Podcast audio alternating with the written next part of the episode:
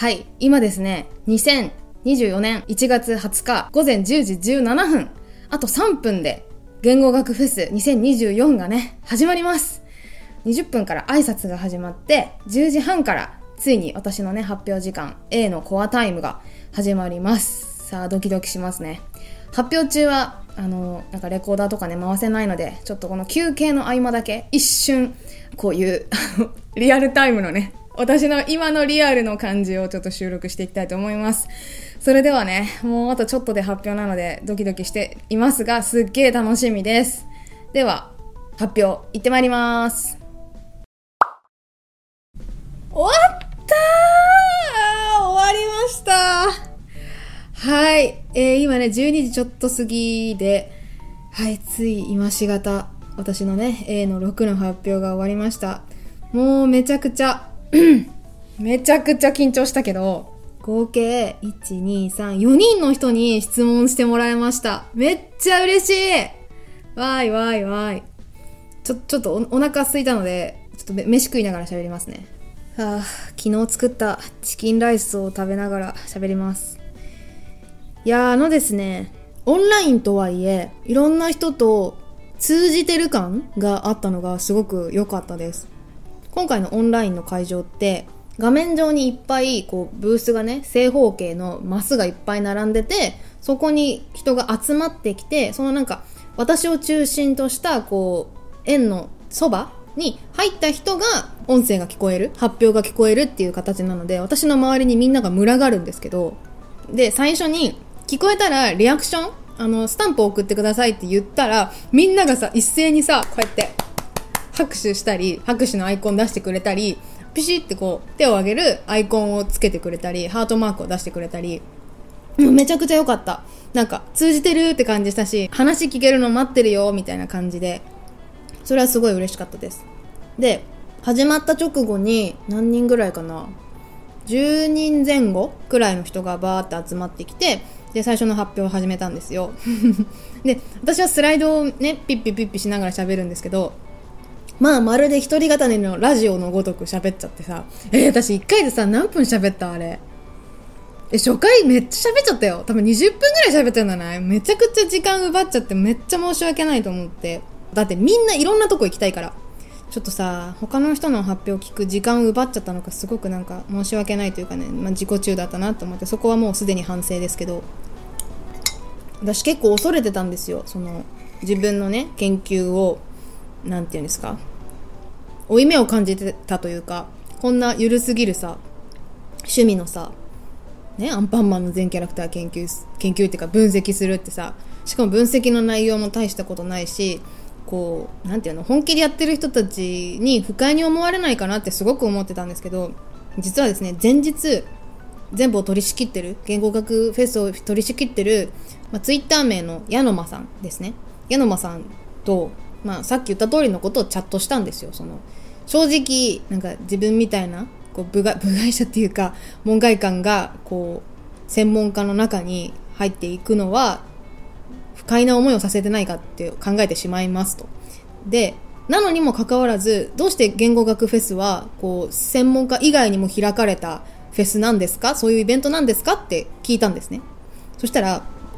あの、不快に思ってる人なんていないと思いますと。で、僕が言語学フェスを始めたのは、その、専門家と非専門家っていう、その、ボーダーをね、なくすことだって。等しくみんな言語学が好き、言葉が好きっていう人だったら、来てほしい。なんかハードルみたいなものを作らずに、線引きせずに、集まれる場所があってほしいし、所属とか肩書きとかいろんなものを抜きにして言語学って楽しいよねっていうイベントになったら僕はいいなって思いますっていう風に来たんですよ。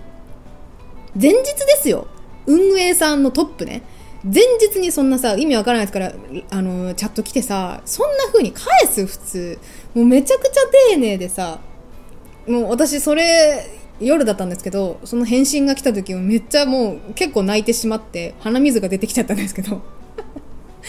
いや、なんかそれぐらいすごく自分の中では結構プレッシャーだったというか、まあ自分で望んで参加したんですけど、でも、なんか、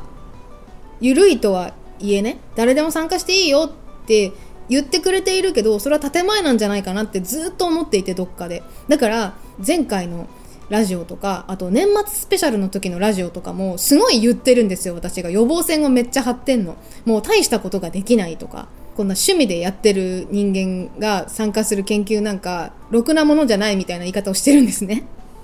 まあろくなものじゃないんですけどでもなんか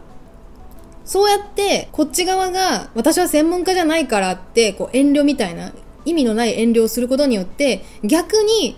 そこにもう線引きをしてるんですよね私の方が。最終的にはなんかそういう溝を生んでるんじゃないかっていうのをめっちゃ感じたのでなんか自分の発言とかをさちょっと改めなければならないと思ったしあのその返信が来てからめっちゃ心が軽くなってなんかすごい本当の意味でフラットめっちゃ平等なイベントじゃんと思ってだからあとは楽しめばいいだけだなってのはすごく感じたので、今日の発表めっちゃ楽しかった。緊張したけど、緊張したけど、そういうなんか、私みたいなものがっていう意味わからんプレッシャーは全く感じなかったです。いい意味でやりたい放題やれたっていう感じでしたね。ああ、食べた。では、1時から午後の部私個人的には C の、うんと、27の中村明宏さんのね、語源豆知識をすりつぶしてずんだ餅にするのだっていうタイトルね。はい、というわけで、午後の部行ってまいります。はい、今ですね、B のコアタイムが終わりまして、2時半過ぎです。いやー、めちゃくちゃ面白かった。濃かったですね。これ面白かった。えー、っと、中国語でポケモン言えるかなっていう B の6っていうブースがね、すごく楽しかったですね。いや、なんか あの、私も以前、ネミケンでね、EV の名前を扱ったのでで、そこで中国語がね、面白いっていう話ちょっと触れたと思うので、おお、まさにじゃんと思って、ちょっと引用文献を思わず聞いちゃったんですけど。あと、もうちょっと固めの歯応えのあるやつで私がね、ずっと聞いてたのがね、B のあ14、すごいの福祉科研究っていうのをやっててね、すごい美味しいとか、すごい面白いってよく我々使うじゃないですか。まあ、こう、時代をね、遡ってとか、あとどういう言葉と結びつきやすいっていうのを発表してらっしゃって、すごいなんかね、楽しかった。はい、とか言ってたら、今ね、2時38分になったので、次、40分からラスト C のコアタイムが始まります。さあ、あの、さっきのね、中村先生のズンダモンの お話めっちゃ聞きたいので、どうしようかな。ずんだもん最初に聞きに行こうかな。じゃあ行ってまいります。それでは、またはい。というわけで、今、5時35分です。もう全部のプログラムが終わって、あのー、皆さんがね、雑談してるのをちょっと聞いて、まあ、余韻に浸りながら、あのー、接続をね、終了しまして、全部が終わりました。本当にですね、運営の皆さん、あの運営7人しか今年いなかったらしいんですけどもうめっちゃ大変だったと思うんですけど本当に楽しませていただきましたありがとうございましたいや家にいながらこういう風に知的な喜びを得られるのはいいですねさて今日喋った私の発表内容については次回のエピソードであの実際に使ったスライドを皆さんにお見せしながらあの、まあ、YouTube ではね画像とかを出しながら普段のネミケン形式で、まあそれの再現編をやりたいと思います。あ、で、あと、発表の時にいただいた質問、どんな質問がされたのかとか、あと、私のブースのところにあった交流ボードっていう、まあ、掲示板みたいなのが一人一つあるんですけど、そこにプチアンケートを設置していて、その回答も結構いただいたので、本当にありがたいんですけど、そのフィードバック、コメント返し的なやつも次回一緒にお送りしたいと思いますので、まあ、今日はあの今日一日を終えてのなんか反省というか振り返りみたいなことをしたいと思います。まあ、今人の話ばっかり主にしてたんですけどまず自分の発表はどうだのどうだったのかってことなんですがちょっと形式的なとこからいくとあのねポスターの作り方っていうか発表をする時のやり方としてあの追加のスライドを作るべきだったなってのを反省しています、まあ、今回あのパワポみたいなやつ使ったんですけどポスター発表に使ったスライドは6枚あったんですね。でただそのポスターと全く同じスライドしか用意してなくてあそれがちょっとリスナーには優しくなかったかなと思いました。であとね交流ボードの使い方がね、アホでしたね。私は、あの、皆さんからのその感想とかコメントとか、まあ、アンケート的なことを書いておく掲示板として本当に使ってたんですけどそうじゃないんよ。本当にいる情報はね説明のスケジュールと回数これを明記しておくべきだったと思いました。私さっきあの、えー、の全部のプログラム終わった後にもあのフラフラしてたって言ったじゃないですか。その時に全部の交流ボードを見て回ったんですよ。そしたらねどっかね一件だけねあのー、自分のコアタイムに何時何分から何時何分から2回に分けて説明しますっていう風にこう時間をちゃんとねあらかじめ明記してた人がいたの。これはね賢いなと思って。要は回ってる人たちって、えー、いつ説明始まるか分かんないじゃないですかその区切りがね。90分ある中で何回か発表者が繰り返し説明するんだけどその区切りが分かんないから行かなきゃ分かんない分かんないですねその場所に。まあ、オンラインなんですぐ行けるんですけど、まあでも、時間が分かっておいた方が、あと何件回れるかなっての考えやすいと思うのでこれはやっておくべきだったなと反省しました、はい、まあ発表に関しては形式的な感じはそんなもんですね、まあ、もうちょっと中身の踏み込んだ反省についてはあの次回のエピソードで喋りたいと思います。はい。であのねまあ得られたこととしては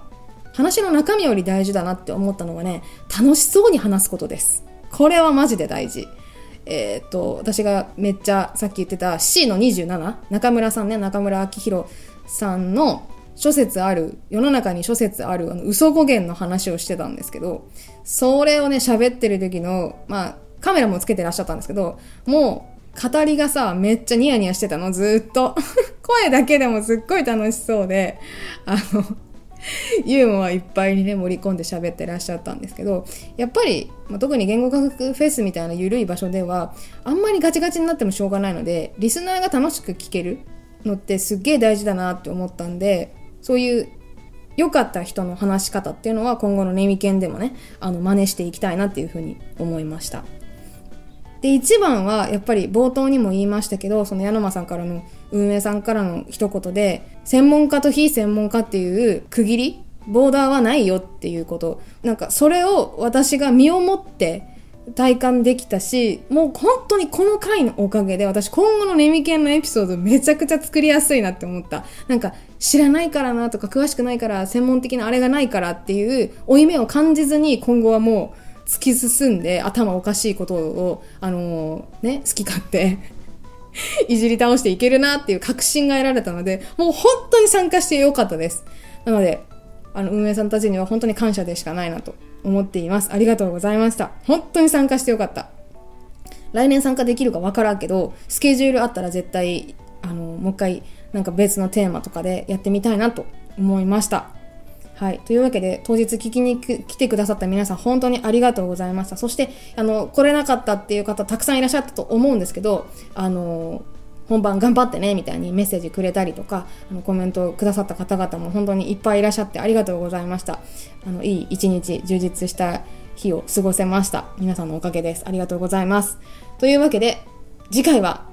えー、言語学フェス2024の、えー、セルフリベンジ版ということでお送りしたいと思います。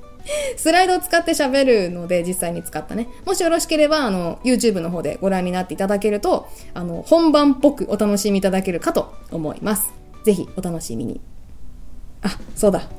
今回私がね、頑張ったねと、あの、思ってくださる方はですね、ぜひ、YouTube 版でしたら、チャンネル登録とか、えー、コメント、高評価などお寄せください。めっちゃ励みになります。で、ポッドキャスト版でしたら、あの、購読、高評価とかレビューとかお待ちしております。そして、いつも通り、Twitter X の方での、ハッシュタグ付きの感想コメントお待ちしております。えー、ハッシュタグ、カタカナでネミ、ひらがなでケン、ネミケンとつけて、ツイート、ポストしてください。よろしくお願いします。